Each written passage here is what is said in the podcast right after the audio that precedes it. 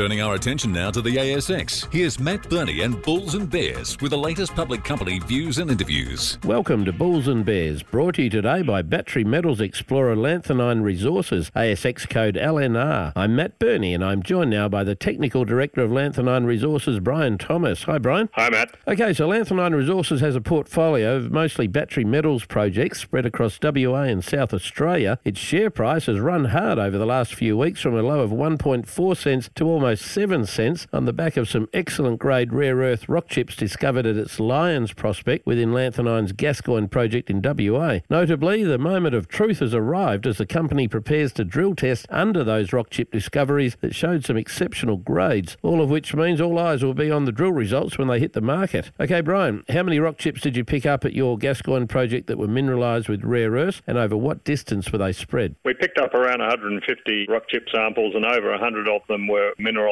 and the best grades were in eight percent total rare earths and ranging four to eight, and grades of neodymium and praseodymium one point five to three percent. So neodymium and praseodymium, why is everybody after those two rare earths in particular? Well, those are the two rare earths that go to make up the permanent magnet that everybody needs for the electric motors in the E Vs and also for the motors in the wind farms. Have you got a sense of scale of this rock chip system? I mean, over what sort of a strike length was it showing? Well, one of the prospects, it's around two and a half, three kilometres, and a couple of the other prospects are similar strike length. A lot of people in that region are claiming proximity to Hastings' revered rare earths deposit up there, but you're literally on their doorstep, aren't you? Just orientate me a bit in terms of your location and, and how it sort of dovetails in with some of the other major rare earth players up there. The Lions prospects that we're going to be drilling are literally two kilometres from the Fraser's and Simon's pits that uh, Hastings are about to start digging. So we are literally on their doorstep. Now, apart from rock chips, what other signs does your Gascoyne project have that point to a potential rare earth deposit lurking there somewhere? Well, we've done a lot of geophysics on the ground, and we've discovered what we think are the source rocks for the rare earths, the carbonatite targets, and we're also planning on drilling some of those in the same way that Hastings have and also